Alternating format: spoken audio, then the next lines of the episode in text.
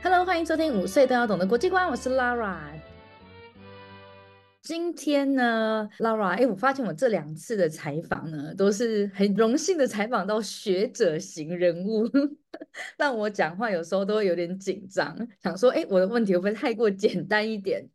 那这一次呢，oh, 是因为没问题，没问题没问题吗？Ok 好。这次呢，我们是透过联经出版社的邀请，因为联经出版社呢，他们现在开了一堂线上的课，我觉得是一个我很喜欢的议题，叫做“给全民的地缘政治”。像老老的五岁都要懂的国际观呢，其实我们在课堂上面跟五到八岁啊、八到十二岁的学生呢，我们也会聊新闻。那既然要聊国际新闻呢，就一定会有地缘政治这个很重要、很重要的因素。那地缘政治呢，呃，我们今天的巨老师呢，他其中有一堂课，就是巨老师的课是跟台积电有关的，也就是我们今天要采访的主题。等一下我们在直播的结束之前，会来再来跟大家讲一下，说这次呢，这个给全民的地缘政治呢，总共有六个系列的课，那到时候大家就可以知道有什么课，而且听完直播的人线上报名还可以有优惠哦。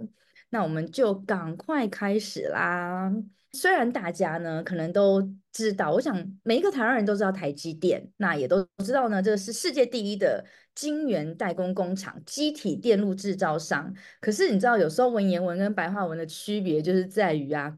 那个 白话文呢，就是我们看字就能够懂意思，但是文言文 就是每个字都认识，整句话加起来，哎，意思就有点 搞搞不太懂。台积电对我来说呢，也是这样子的一种概念哦。那身为台湾的一份子，我觉得我们一定要搞清楚，到底这个护国神山台积电是在做什么的呢？从何时开始发迹？又是谁成立的？为什么会成立呢？今天很荣幸呢，透过这个联经出版社的地缘政治课的系列，能够采访到巨婉文老师。老师是美国史丹佛大学的经济学博士，现在是中央研究院人文社会科学研究中心兼任研究员。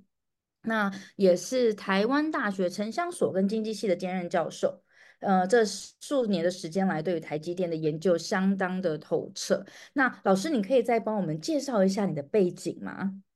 好的，谢谢。我基本的就是主要的研究关切是落后国家怎么样发展经济，哦，就从台湾开始，然后东亚，然后最近呃这些年也研究中国经济。那我是从个体，然后发展到宏观，就是个体，就是说我在想说，哎，这个事情怎么发生的？所以我就从个别的产业哦，那包括高科技哦，就这个这些产业怎么发展的？怎么样能够像台积电这样子，台湾的这些半导体产业，怎么样从非常非常低端的，然后变成今天的这个成。然后我做了这些产业研究之后呢，我就又把它归纳，然后提升到宏观的层次哦，所以我也研究台湾整体的经济发展，然后历史的背景，就是说，台湾你回到几十年前，就台湾的经济发展怎么开始的哦，所以呃。就涵盖的范围看起来也比较广一点。那最近最近这些年研究中国大陆的经济也是差不多这样的一个一个角度。我研究呃大陆的这个一些产业，然后研研究它的产业政策，然后研究这些背景啊，然后这个希望对于它的整体的这个发展模式有些了解。那在这个框架下，那我我跟 MIT 的一位教授 Alice Sampson 就。就问你一个问题，就是说台湾怎么样到了八零年代、九零年代，为什么能够产业升级？哦，就是达呃达到了初步工业化之后，居然哦可以进到全球的高科技产业，哦，这是一个很了不起的成就。那怎么做到的？哦，所以呃在那个在那个研究下，我们写了一本书，就是超越后进发展台湾的这个哦产业升级策略。那在那个，呃，从那个开始，当然就对台积电啊，就一直追踪的研究，所以，呃，也是今天为什么会来谈台积电的这这样的一个原因。那我就简单说到这里。嗯，好，非常谢谢老师。老师刚刚讲到一件事情，我觉得很有趣，就是说，呃，您研究的是指比较，比如说落后地区，或者是说在发展中国家的经济发展。我蛮好奇的，就是如果用台湾，我们以台湾为主体好了，台湾的经济发展的起飞是我们所知道是八零年代嘛？那是不是其实是在更久之前呢？对，是在更早之前。我原来也是研究。八零年代、九零年代，尤其研究这个九零年代开始的台湾进入高科技这一段，但后来我就觉得，这就说这些发展好像就比较容易哈，就是有这些，然后走下一步哦，升级了。那我就回去看说，这一切怎么开始的？所以我就从我就写了一本书我，研究了十多年，写了十写了十多年的一本书，就是台湾战后经济发展的缘起。从一九四五年开始写，嗯、哦，就是就从那么也就兵荒马乱之下，然后这么混乱中，怎么这些怎么开始的？哦，那这个，嗯，嗯，所以写了一本厚厚的书。有机会，简单来讲的话，就简单的来讲的话，就是事情都是开头难，哦，就是等到，对，就等到现在，你觉得，哎，就是这最近这几十年，就是。这个制度比较完善了，人都已经受了比较高等的教育了，做做这些事情好像看起来就成为可能，对不对？但是你说是在一九四五年，你你看东看西看，你会觉得这些是不太可能的事情，就是那么从那么样的呃不好的环境里面怎么样走出来啊？这、嗯、那在那里面，当然就政府的产业政策扮演了一个非常重要的角色。等一下，我们也会来聊聊政府的产业政策这件事情。是是是，嗯，你因为我觉得，不过那个，就是一个很大的题目。对啊，这是一个很大的。我就说，是啊是啊，所以才要开课。所以就，一堂一堂慢慢、呃。这个，对对对，所以现在可能就没有办法太展开了。对，是是。不过可以推荐我。写的一本大书，叫做《台湾战后经济发展的缘起》。哦，战后经济发展的缘起。对对对。OK，就是后进发展如何与、好了解。我刚刚会提到这个，其实是因为我们大部分的人都会觉得说，哎，台湾像以前小时候就是亚洲四小龙，尤其是我是八零年代出生的嘛，我是八零一九八二，然后好像我长大那个过程当中，台湾就是整个就是经济起飞的状态。但是就像刚刚老师讲到的，我们看到它都是一个一个结果。或是一个表一个一个结果的呈现，但是其实前面如果没有一些累积的话，它是无法水到渠成的。那我想这也是一个原因，为什么老师又会再回头去看到他最一开始台积电缘起的原因？那我们就，我讲，我就简单讲一点点好了哈，就是我们一九四五年的时候，就是日本人日本殖民者必须撤走哦，那。那那个时候虽然留下来一些建设，但基本上还是一个殖民经济。就台湾是靠出口米跟糖，哦，就是米跟糖占台湾的出口的七成。所以台湾的工业化主要是从战后开始的，哦，这是一个很重要的、很重要的观念。所以在一九五零年，譬如说糖还是台湾主要的出口出口产品。所以，我们大概可以讲说，五零年代就是一个把经济稳定下来，然后搞进搞进口替代，搞了棉纺织业，扶植了第一批的第一批的这个企业，然后到了六零，就从进口替代转到这个出口导向，哦，然后就扶植各种推推动，呃，各种出口产业，然后把这个投资环境做了一个比较全面的改善。哦，那所以六零年代我们就看到这个出口导向的产业，我就突飞猛进。好，从纺织业开始，然后同时为它的这个它的上游、它的它的原料啊，以及呃这个钢铁、哦石化，然后这做准备。哦，所以这个就有点跳到后来的问题哈，就所以到了六零年代末，到了六零年代末的时候，就台湾的初步工业化其实已经。就是有基础了，并且上轨道了哦，就是它出口出口一些劳力密集的产业，然后开始推动推动一些它的原料的，就是它的上游的这个重化工业。那这些都上轨道了之后，六零年代末期，那就政府里面像李国鼎啊、孙运璇啊这些人就开始想说，那那下一步是什么？哦，就是我们等一下会提到，就是很重政府很重要，产业政策很重要的一个，就是说要为未来做一个前瞻性的规划。所以这个。我们先讲说，到了一九七零年，台湾的出口中间已经有七七八成是工业产品，虽然是比较初步加工的，但是在一九七零年，就是整个出口的结构已经转过来了，从农产品、米跟糖转到初步的这个工业品。哦，所以这个是一个二十年间达到的一个很不容易的这个初步的成果。然后这个六零年代末呢，就开始就想说，哎，那未来啊，我们走到这一步了，未来什么就开始，然后就觉得高科技产业是台湾可以规划的一个目标哦，所以故事从那里开始。但是那个之前五零年代、六零年代是奠下了基础。那这个，那我就先把这这个部分的故事说到这里。好，我觉得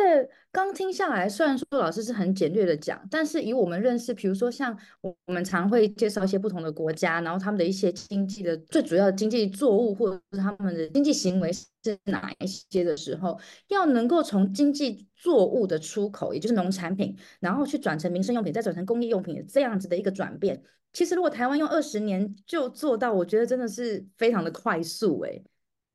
是非常不容易，因为。大部分的落后地区都还没有走出殖民经济，啊、对，对都还在输出我们叫做大众商品，哦，就是呃，或者是能源，或者是初步的我们叫做大宗商品，哦，一一主呃有能源，还有这个农产品，哦，这个还有矿产，哦，就就是。就是从地里面挖出来，或者是土地上种出来，或的这种，就是很初步加工的东西。那那台湾在二十年内从这个殖民经济走到，就是以出口工业品为主，这个是非常非常不容易的事情。然后在那个时刻呢，又开始规划，就是是不是可以进入高科技产业。嗯，所以是非常前瞻性的规划。真的。那。台积电就是在这个这个脉络下被规划出来的。了解。那下一题我就要来，嗯，我就要来问一下老师了，就是台积电它到底是官营还是民营呢？因为之前就是我自己啦，我个人的经验，我第一次听到台积电这个跟股票有关，然后那时候我应该还是在电子公司上班吧，然后人家就会说，哎。因为我自己从来没有买过股票，我是没有办法做投资的人，所以就只能就是听到人家来讲的时候，就说啊，你有买台积电的人呢，就是稳赚不赔了，就是都赚到了。所以那是大概是我第一次就是对这个比较有听到的，但所以我就会觉得说，哎，可以买股票，感觉是一个私人的民营的一个企业。那到底台积电是一个私人就完全私人民营的企业，还是说它是跟政府有关的呢？对，就是这是一个很复杂的问题。这为什么会成为复杂的问题，也是跟它的来历有关哦。就是台积电是一个公部门，就政府推的企划哦。通常我们会说，呃，这个企业家是一个创业者。那这个创业者，通常我们会指说，他不单是要有 idea，说我们这个，同时他要拿出他自己的钱。这样，这个是这个是企业家，就是您用自自己的钱来冒险，然后你有这个 idea 说我要做什么，晶圆代工，比如说，但是这个台积电是政府拿钱出来，并且是政府推动的一个投资计划，说，哎，我们呃到了这个时候，中华民国到了这个时候，应该要有这样的一个半导体生产企业。哦，就是说在那个一九八零已经推出了联华电子，那这个是第二阶段，就是哎要更更上一层哦，那就推出台积电。那所以是这是一个百分之百的政府计划。那张忠谋扮演的角色是那个时候刚好非常幸运的请回了有这么样资历的张忠谋先生来负责经营。但是政府是这个计划的推动者以及出资者，只是说比较特别的就是说政府觉得说，因为那个时候。呃，就是如果政府百分之百出钱的话，那就变成一个国营企业。那我们知道国营企业是有框框架架的，还有就是你要进去立法院备询，你的这个预算还要经过立法院同意，就是有很非常呃古老的框架在管着这些国营企业。对于一个高科技产业，当然是很不方便的事情。所以，包括联华之前的联华电子跟台积电。那个时候，这他们就设计了一个，就做了一个不同的做法，就是政府虽然是推动者跟出资者，但是设法让公部门的资金不超过五十。所以台积电，呃，政府正式的出资就国发国发基金，政府呃四百分之四十八，这样好，就是刚刚好在五十以下。然后找了飞利浦的外资，然后找了民间的资本。哦，所以让它看起来就照规矩，就不是一个国营企业。所以一八一九八七年台积电成立的时候，就是长得这样子，就是它实际上是一个公部门的计划，但是它表面上好像呃这个公有资本只成只有百分之四十八，啊，所以可以不用进入那个公有国国国有企业的那个框架。了解。然后对，然后从。百分之四十八，那是一九八七年百分之四十八，到今天是百分之六哦，所以这个也就是说，这三十这三十多年来，这个政府陆陆续续把他的股份持有的股份从百分之四十八卖到只有百分之六，哦，那到了今天百分之六，你嗯，当然它形式上是一个是一个私营企业，对，但是它的。所有者就是因为我们通常讲，就是说一个企业，一个企业，呃，有几个方面，一个就是说他谁创业的，这很重要。然后有所有权跟控制权，这样，因为我们即使去看现在的这些市股股市上的这些大企业、上市的企业，它的很少会有股东是超过百分之五十的。哦，这个，因为它上市就是去收取大众的资金嘛，啊，但是，哦，通常你能够有控制权，大概就是一个，呃，有相当持股的的一个所有人这样哈，那很难说，很难说到底是百分之几这样，但是这个也要看你很多的怎么讲，各种有各种技巧了哈，那啊，就像美国对于。呃，美国的跨国自己的跨国公司，如果到国外去，是怎么？它有一个定义，就是百分之二十五，就是如果美国人、美国企业的持股超过百分之二十五，那他就把那个算成是美国的企业，跨国企业，这样啊。那当然，这就是一个一个一个标准啊，画出来百分之二十五。当然，就是因为认为说美国的。这个跨国企业它，它它优势嘛，它即使没有超过百分之五十，但二十五，它的它它的技术啊，各种能力都在它那边，所以它会有控制权啊。所以我们简单来说，回到今天的这个台积电，你怎么说它呢？大它形式上政府持股只有百分之六六点几，但是呃。同时，我们看股市的话，大概七八成，七八成是外外资在拥有那个股票，就是他们进来，他觉得，因为台台湾的股市已经是非常国际化了嘛，就就呃国外的法人进来买这个这些，他们认为就是获利不错的这个股票，是一个嗯很普遍的现象哦，所以台积电的股票可能。将近七成上下吧，他们会买买卖卖，这样会有变化。大概七成左右是国外的法人，但是他们不会，因为台积电的这个怎么讲？经营层是这么的强势哦，就是强势的意思，就是说这个经营层、经营者、管理者，呃，是这么样的掌控了技术跟他的经营管理，因此这些法人当然就乐观其成，不会来干预，不会来干预你的经营哦。所以我们就控制权来讲的话，可以说政府的百分之六还是还是怎么讲最大股东吧。然后单一股东，然后加，然后配合着这个政府也不不会不敢去干预这个这个经营管理层，所以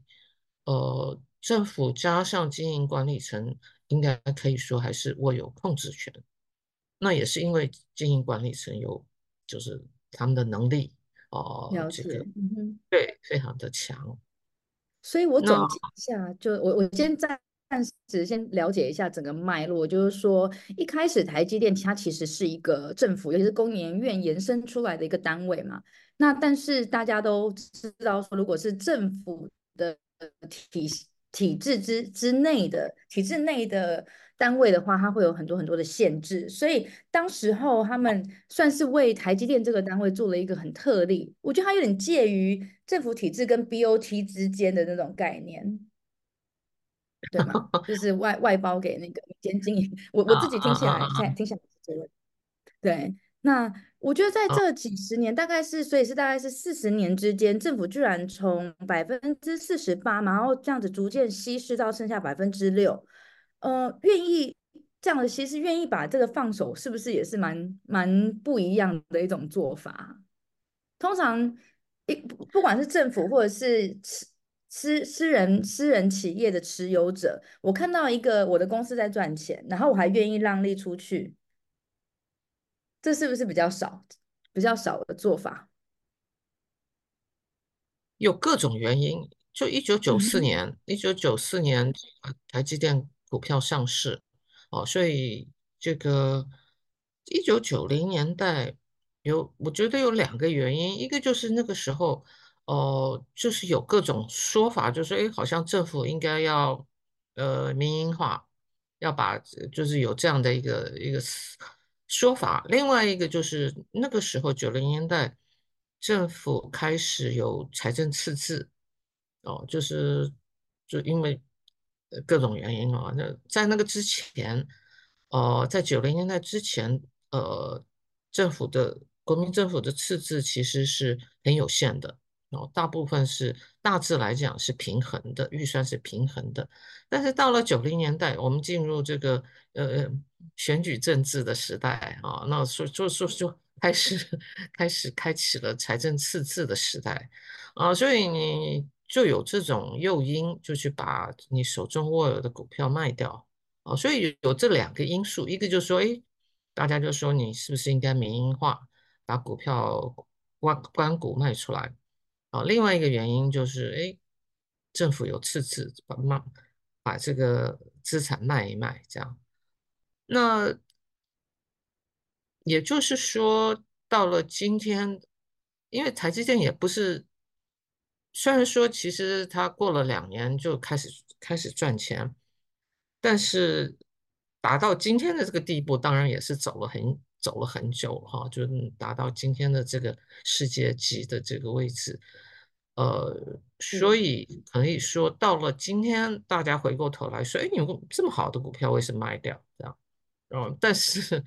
这几十年没人知道都会变成这样，对，有各种原各种原因哦，这。嗯，了解。所以简单的来说，就是我们在化繁为简，它其实现在已经是。几乎是一个可以说是一个民营的一个私人的企业，但是它其实百分之六的关股，它很重要的原因是因为它毕竟还是根据呃很重要的一个国家政策的一个走向发展，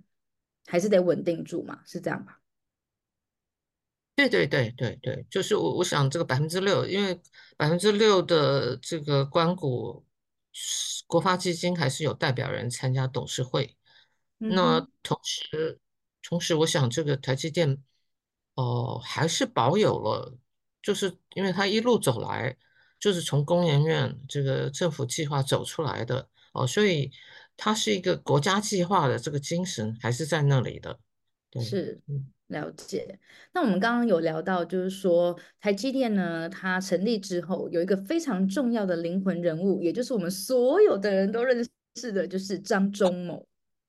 那这，嗯、呃，张忠谋他带领台台积电应该是将近四五十年吗？三十三十一年，三十年，三十三十年，对，他一九台积电是一九八七成立嘛，不过他一九八五到台湾，一九八五到台湾，然后就开始筹备，嗯、哦，就是那个故事是，嗯、故事是他一九八五到台湾，接了工研院院长。哦，那他以为他就要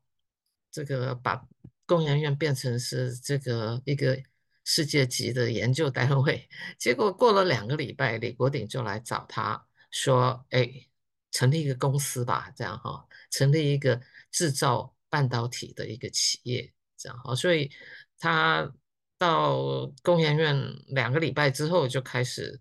开始筹划台积电，所以一九八七年。呃，筹划成立，然后他是二零一八年正式退休，所以前后是三十一年。所以他因为刚刚在之前老师有讲到说，他其实是一个经理人，就是专业经理人，而不是一家公司的持有者。那这两者他有什么样子角色的差异呢？尤其是他刚刚老师又老师刚刚又讲到，他本来以为他要来做学者，要把工研院变成是一个研究。那个不是不是中研院，是工工工业院。哦，对不起，工研院，对不起，工研院，工研院，工研院，对对对，它是一个呃，不是学术机构啊，但是是一个研发机构，对，就是研发机构，有点像是对政府的研发研发机构，然后支持产业，就是帮助推出新兴产业。嗯哼，在那个之前就，哦，我们讲工研院，所以工研院的设立就是配合着。是一九七三年，然后是配合着整个政府要推动高科技产业的这个计划，就设计上就是设立一个公立的这个研究机构来帮助，来帮助这个台湾的这些那个时候还是比较幼稚的这个企业如何进入高科技产业啊。那所以呃，他一九八五年，诶，刚你的问题是什么？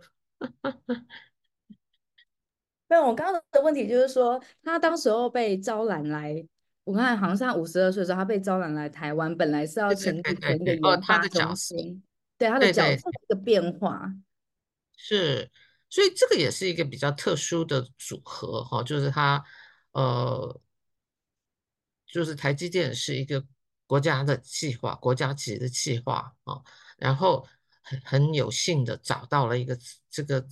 资历如此资深哦，就是在美国的德州仪器已经做到第第三号人物，尤其他是在德州仪器负责设立了德州仪器的这个半导体部门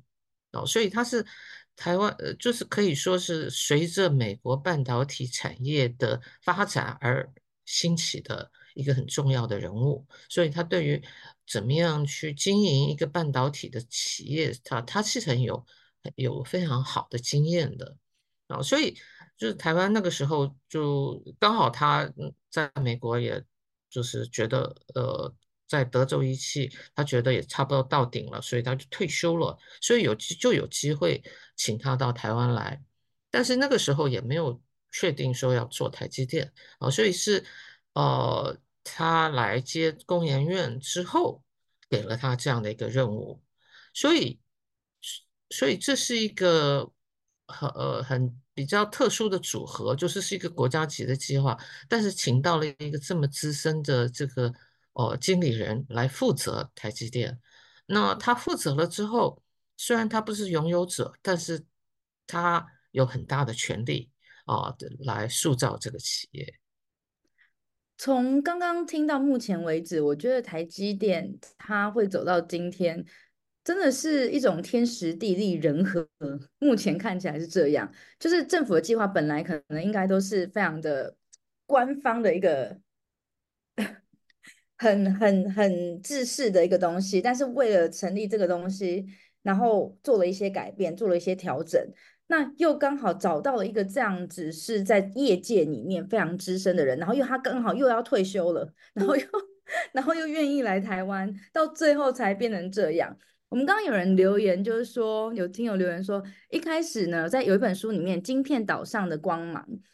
说当初一开始呢，台积电招募人才时，华邦电子也在招人。其中有一个录取的人就说，他觉得台积电有“台”这个字，比较像公家机关，感觉是比较稳定的饭碗吧，所以他就去了。这也是蛮有趣的。对对对，那本书也很有趣。嗯，对对，那个职场大转弯，没错。有时候呢，我们人真的是不要想，不要不要太执着，稍微转个弯，可能人生完全不一样。不过刚刚老师有讲到另外一个更，我觉得是可能一般的老百姓不会让我个人是老百姓的代表，我都认识张忠谋，我一定知道他。但是其实有一个更关键的人物叫做李国鼎，对吗？老师刚刚有提到这个名字，那可不可以老师来跟我们讲一讲他的角色在在台积电的这个呃这件事情里面？是我我刚已经讲了，就是。这个张忠谋来了之后，两个礼拜之后，李国鼎就找他，哈，这个说，哎，你办一个企业，那，呃，然后从那个之后就就大力支持，哦，就是因为从八五到八七走了两年，整整个呃怎么说，筹划过程其实总是会有总是会有很多各种障碍嘛，因为那个时候大家并不看好这个事情，是。所以到今天为止，张忠谋也都一直说，这个没有李国鼎就没有台积电啊。那李国鼎是什么样的一个人呢？我们可以说他是就不只是台积电，他是推动台湾经济发展的一个重要人物之一啊。那他，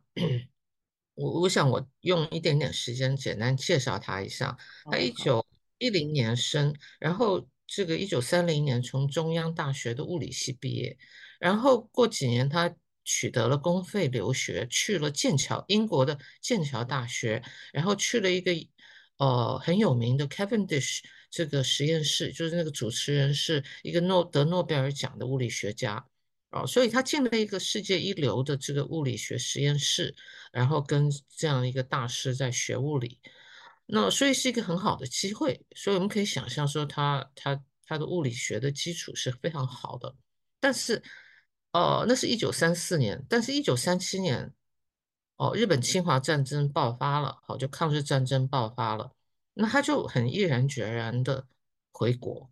哦，然后他就觉得他要去做一些实际的事情来来帮助这个这个。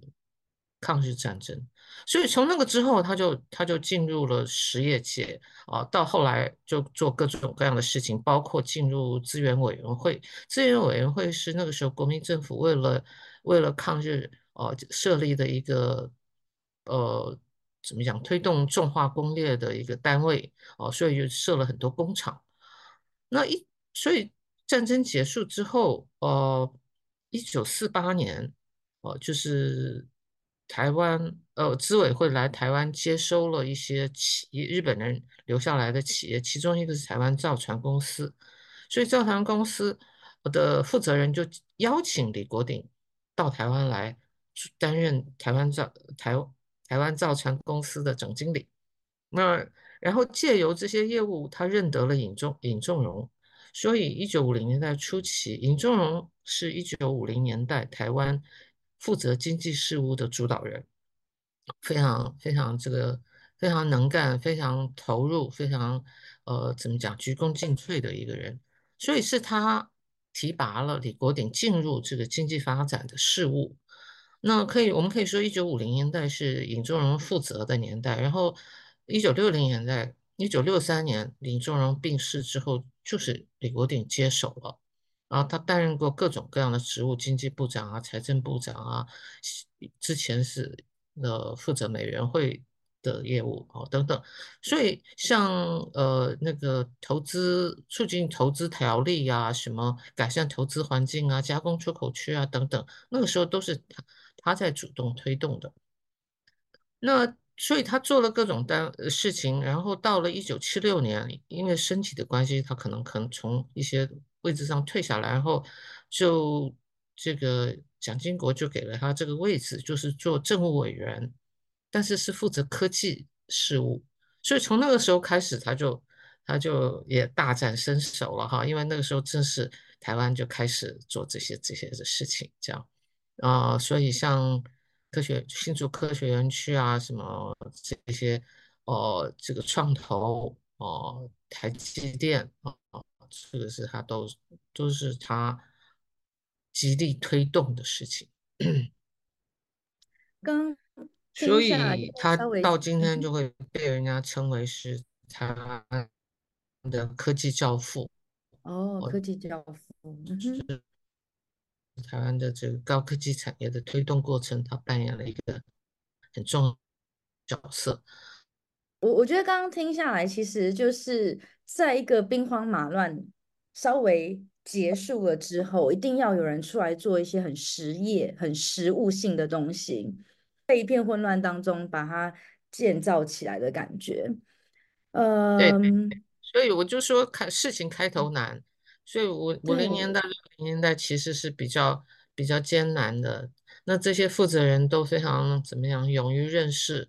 然后就会，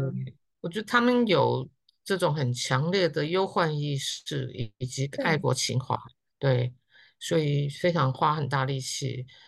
去推动工业化。嗯，因为我自己在教国际观嘛，所以我们常常会看到很多的国家。包含在非洲、中东地区啊，或是在西亚、中亚地区，还是有许多的战争正在发生当中，或者是说，它可能战乱，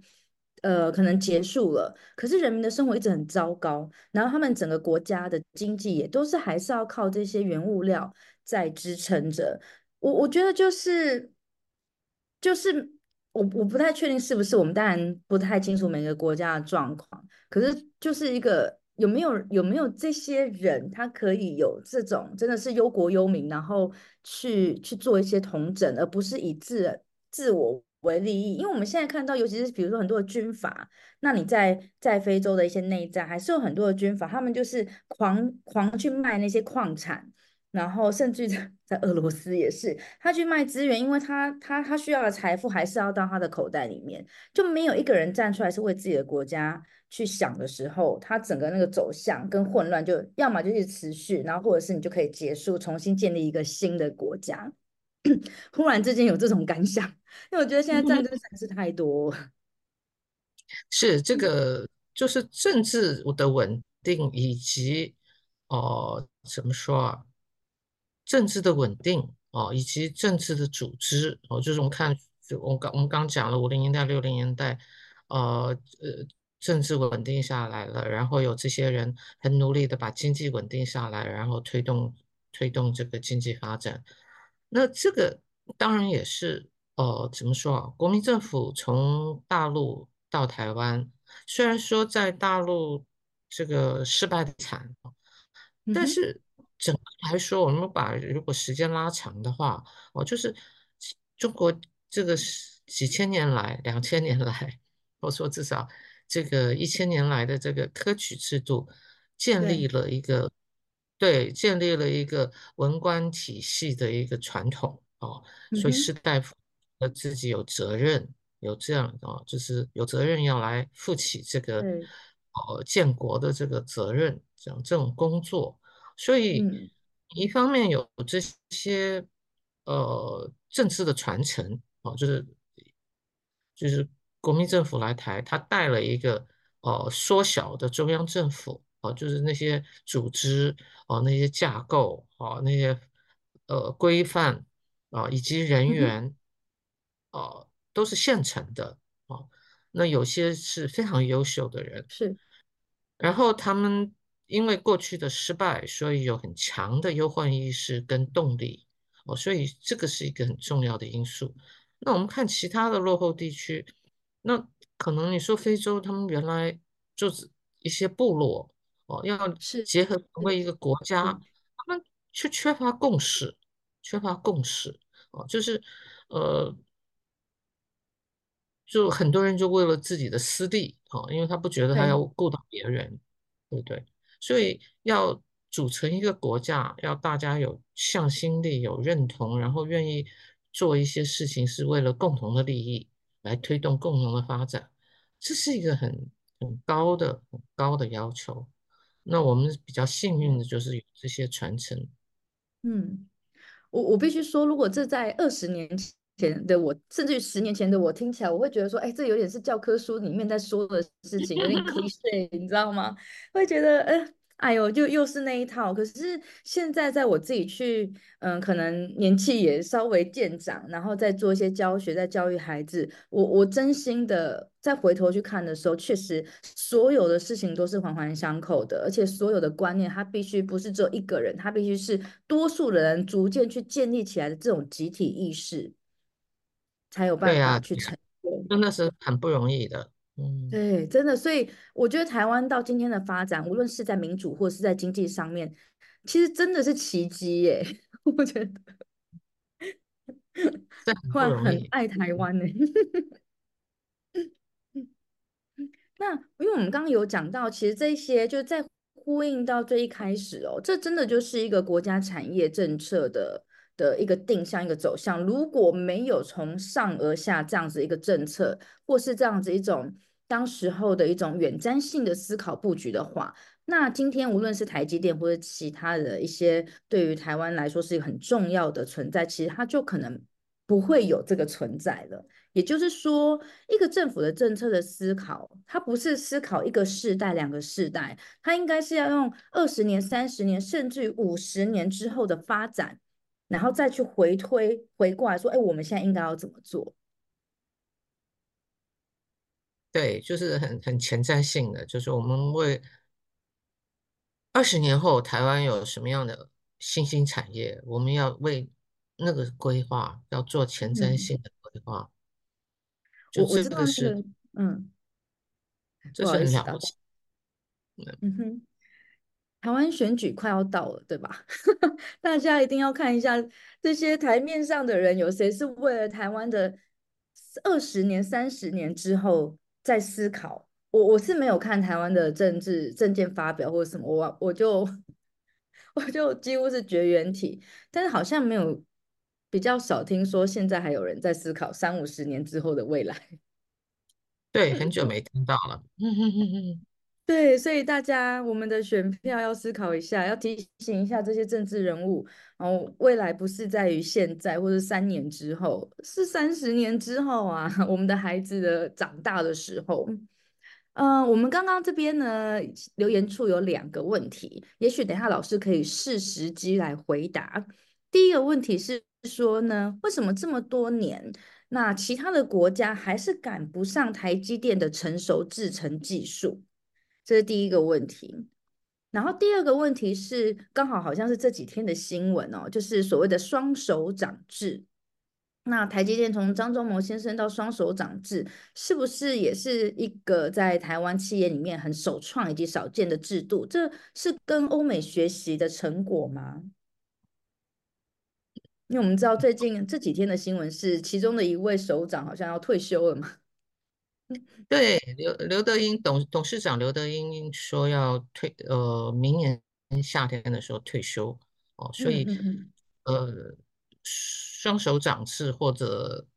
会不会改变，我们就不知道了，要到时候看吧。嗯嗯嗯嗯，那呃，我想很多事情有的时候是制度的因素，有的时候是人的因素哦，就是我想。呃，这个在双手掌接张忠谋位置之前，他是身兼两职嘛，哈，董事长跟 CEO 都是他，但是这些整个团队都是他带出来的哦，所以呃，我想并不单只是说双双手掌制，或者是不是双手掌制，那其实每个企业它其实会变化。哦，那那个，因为张忠谋是一个很强势，并且有这么这个，就是做了那么久哦，就是他有他的威望跟这个资历哦，那这个，但是他就还是安排了这样的一个到目前为止还算蛮成功的一个接班的方式，对，所以我想并不只是呃双手掌制这个制度而已，而是就是他找了这两个人，然后他们可以合作，可以配合，哦，那这个哦，所以并不单单只是制度问题，而是而是这个还有就整个整个接班的安排。那我想就看未来这个这接班的安排。那刚第一个问题是是什么？嗯，第一个问题是说，为什么这么多年了，大家各个国家，在中国啊、韩国、美国都一直在哦，就是没有赶赶上是吧？对对对，其实我为什么台积电可以这么遥遥领先？目前还是领先五年六年嘛，对不对？对，目前是这样，但是我们要知道，就是说这个台积电的这个领先的位置也是也是最近的事情哦，就是呃，就随就是这个整个产业会不断的推进哦。你比如说十年前，呃，这个可能这个晶圆代工还有好多好几个，可能十十个十来家企业在一起竞争，但随着这个竞争的一步一步。怎么讲激烈哦？那就你每一个技术的提升都需要更多的几百亿、几千亿的美元的这个投资。那你如果如果我就没有这个希望了哦，这个成功的希望不高了，那那就会有很多企业，那原来的十多家的企业就不断的退出。所以最近几年就只剩下三家哦，就是台积电、三星跟 Intel。那其他的企业在这个竞争过程中，觉得他不太可能再拿出越来越多的资金来参与这个竞争，因为这个竞争要求越来越多的这个投资，所以是在这个过程中淘汰掉了，呃，就是淘汰掉了这个落后的这个企业，所以台积电的优势是这几年。就更进一步的加深，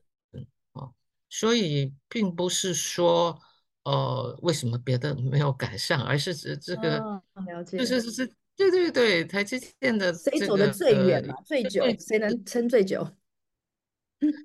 对，台积电的这个第一的位置是这几年才达到的，嗯嗯哼，那未来我想这个竞争还会继续啊，Intel 不是就是。在美国政府的资助之下要，要也也有好多的计划，对不对？那这个韩国政府也要帮助三星哦，他那个三星也是号称说，宣称说要呃这个振兴它的这个晶圆代工哦，所以，但是对于高端高端制程，就是最尖端的制程，就是这三家。但是成熟的制程还是很多啊，还好还好，还有好多家企业在做这个成熟的制程。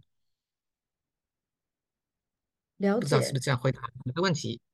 我我觉得其实有回答到哎，因为我们常常会，我觉得我们会站在一个很。主主主体的角色就说啊，人家还跟不上我们，还好我们的护国神山还在。可是其实老师讲的是一个很实际的角度问题，不是说因为我们非常厉害，而是因为我们从以前到现在一直持续的、一直不断的稳定的成长当中。那很多其他的他可能是在过程当中就被淘汰掉了，甚至有些人可能去做其他的一些研发或投资，因为他发现也许我继续在这个产业里面去竞争，他并不一定会更有优势。应该是用这种看法，我们可以更客观的去去对待这个所谓的竞争的问题，对吗，老师？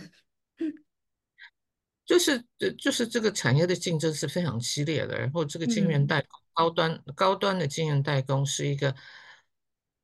怎么说啊？就是动辄几百亿、几百亿美金的投资，每一年每一年台积电都投资几百亿美金，然后、嗯、所以这个游戏当然。就是我们知道，就是这个门槛越来越高哦，所以这是一个过程，这是一个过程。那这个门槛会越来越越高，也是他们这几家尖端企业互相竞争，说，哎，那我们要进入进入下一个下一个几纳米，越来越这个越小，对不对？这两纳米、一纳米这样的，那是在这个竞争过程中，然后 push 这个门槛越来越高，然后把下面的这个淘汰掉。所以这这是一个一个过程。那我刚讲的就是说，我们要从这个过程去了解哦。那这个当然，未来未来可能还会有追兵，并不表示目前就是对状况一定都是会是如此。嗯。而且技术的进步其实它是加倍数成长的。我们现在觉得还有五六年，也许差异还有五六年，可是不一样的技术跟资金又投入，也许就变缩短成三年。对对对对对对，所以就是可能有别的别人在，就是可能会发设法呃发掘挖掘另外的不同的取径，说不定对。所以这个是当然，应该是如履薄冰。一，对对对对，这优势得来不易，但是也不保证呃会维持太多久。对，嗯，真的真的是这样。那像他们到美国啊，到美国德州设厂，日本，然后现在就是德国、中国，我我们的护国神山还在吗？还会在台湾多久？老师，你觉得我们是不是应该要开始全民要开始思考？不是说啊还好我们有护国神山，而是要开始在思考下一个世代、下一个三十五十年代要布局了。老师，你觉得下一个，我们来用这一题来做一个总结，我们下一个护国神山会在哪？会在什么产业？哦，这个这个就目前看不到哦，但是我想。呃，对，因为我们想说，这个台积电是一九八七年成立的，是三十多年前，对，三十多年前，然后是那老一辈的人，这个忧心忡忡，这个忧患意识下说，哎，我们要为未来做些什么事情。但是我们要知道，就目前所享受到的成果，都是过去努力的成果，但是这个二十多年来。呃，台湾在这方面的努力成绩是不太好的哦。重要推动新兴产业的产业政策都失败了，譬如说这个两兆三星都失败了哦。然后，所以现在已经没有没有政治人物会说我们要推什么样重要的重大的这个新兴产业，已经已经没有这个动力。哦，这个也是，就二三这二十多年来，二三十年来，台湾进入选举政治的这样的一一个时代，都非常短期，或者是所有的讨论题、议题讨论哦，考虑都非常的短期。那这个那政府官员的任期也非常的短，哦所以我们可以想象到，推动这种重要的产业政策，都是很需要长期的、长期的思考。长期的推动，所以你问我下一个，那我是觉得，我们如果去看这过去这二三十年来我们做了什么，那对不起，这个重大的产业政策都是失败的。嗯，这个那这个果然是学者，让我们听起来不会讲一个漂亮的场面话，真的是让人家觉得很担心哎。确实，真的是因为所谓的选举，你可以说呃总是。Better late than never。嗯，你可以现在开始担忧，总比不担忧。Better late than never。对，嗯，我觉得刚老师讲到一个选举政治，大家现在开始担忧。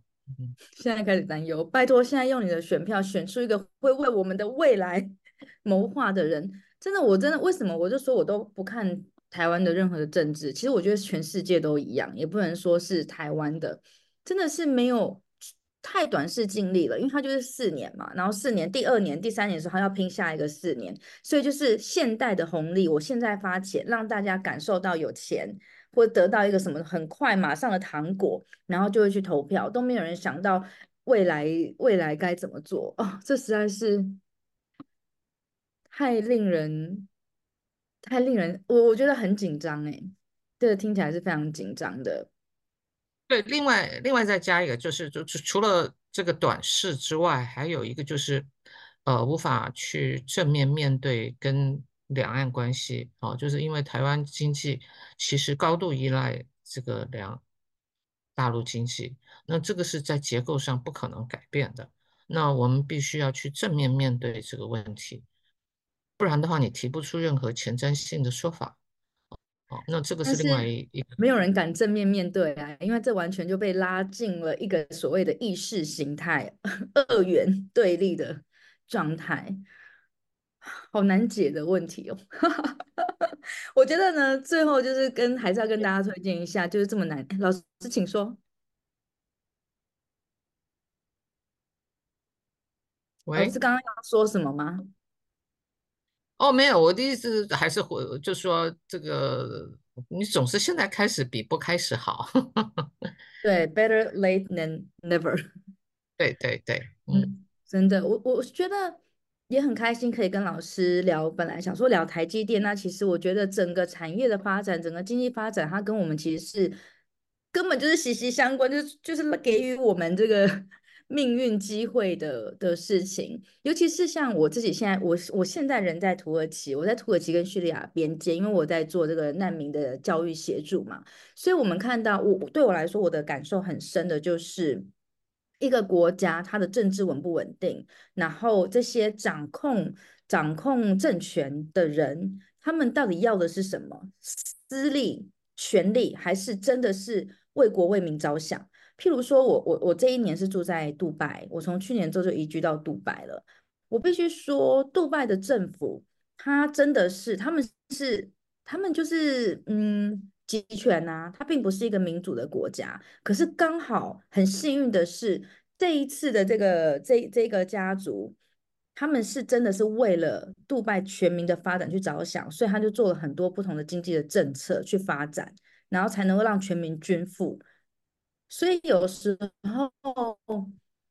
我个人虽然还是赞成民主体制啊，但是真的是在守卫的那个那些人，那一群人，少数的人。他们到底在想什么？他们到底能不能够为了大家去做事？能不能够把国家意识成为自己这种他们的人生任务？还是他就是为了私利？这真的是决定了我们所有下面的人的命运呢。但民主国家很幸运的就是，我们可以用自己的选票跟声音来决定谁可以来，谁可以来影响我们的命运。所以我觉得大家真的要，嗯，更加宏观的去看是所有的事情，而不是只是道听途说，或是跟邻，就是大家这边讲来讲去，骂来骂去，这些口水战一点帮助都没有。那最后也想要推荐给大家，就是呃，年轻人文学校开开展的这堂课，给全民的地缘政治，确实是。我们身为台湾人，如果不知道我们台湾跟其他附近的国家之间在发生的事情的时候，你怎么样能够做出更好的判断呢？那如果大家有兴趣的话呢，可以在我们下面的留言出去看，我们这次的听众还有三百块钱的优惠哦，好像是这样子，对不对？我看一下，对对对，留言已经在下面已经有这样子的一个资讯了。那其中呢，曲老师。的这一堂，哎，曲老师，您在这一系列的课里面是第 Part Five 啊，老师有讲到讲台积电，对，讲台积电，讲中美对峙下的全球焦点，然后我们的护国神山产业政策的争议等等的。那还有就是也有聊到台湾的工业化是始于什么时候？就像我们刚刚可能老师都有稍微提到，但是在课程里面呢会有更详细的介绍。那除此之外呢，还有不同的有张张登吉教授有国际关系、地缘政治跟美中台三角关系。还有以立桥研究员的国际冲突与谈判，然后王信贤教授的习近平时期的中国政治社会与对台政策，我想老师对于这个研究应该也是非常的透彻。然后还有李佳怡教授的国际经济、能源跟地缘政治，那当然还有我们的曲老师曲教授的台积电与台湾产业的未来，我觉得这里太重要了。以及呢，李喜明上将的战略思战略思维与整体防卫构想，好深哦，感觉好深。但是呢，真的是对我们来说都还蛮重要，可以用各个不同的层面去让我们去思考台湾的现在以及未来。那今天呢，非常谢谢曲老师接受我的采访，然后也希望呢，借由这一次的采访，能够让大家更认识台积电以及台湾的经济发展。谢谢曲老师，谢谢谢谢，很高兴有这个机会聊一聊。嗯，谢谢谢谢。那大家如果还想知道更多，就赶快去上徐老师的课吧。好，那我们就在这边直播，今天就到这边，谢谢徐老师。好，谢谢，好，好，拜拜。拜拜。五岁都要懂的国际观，我们下次空中见，See you，拜拜。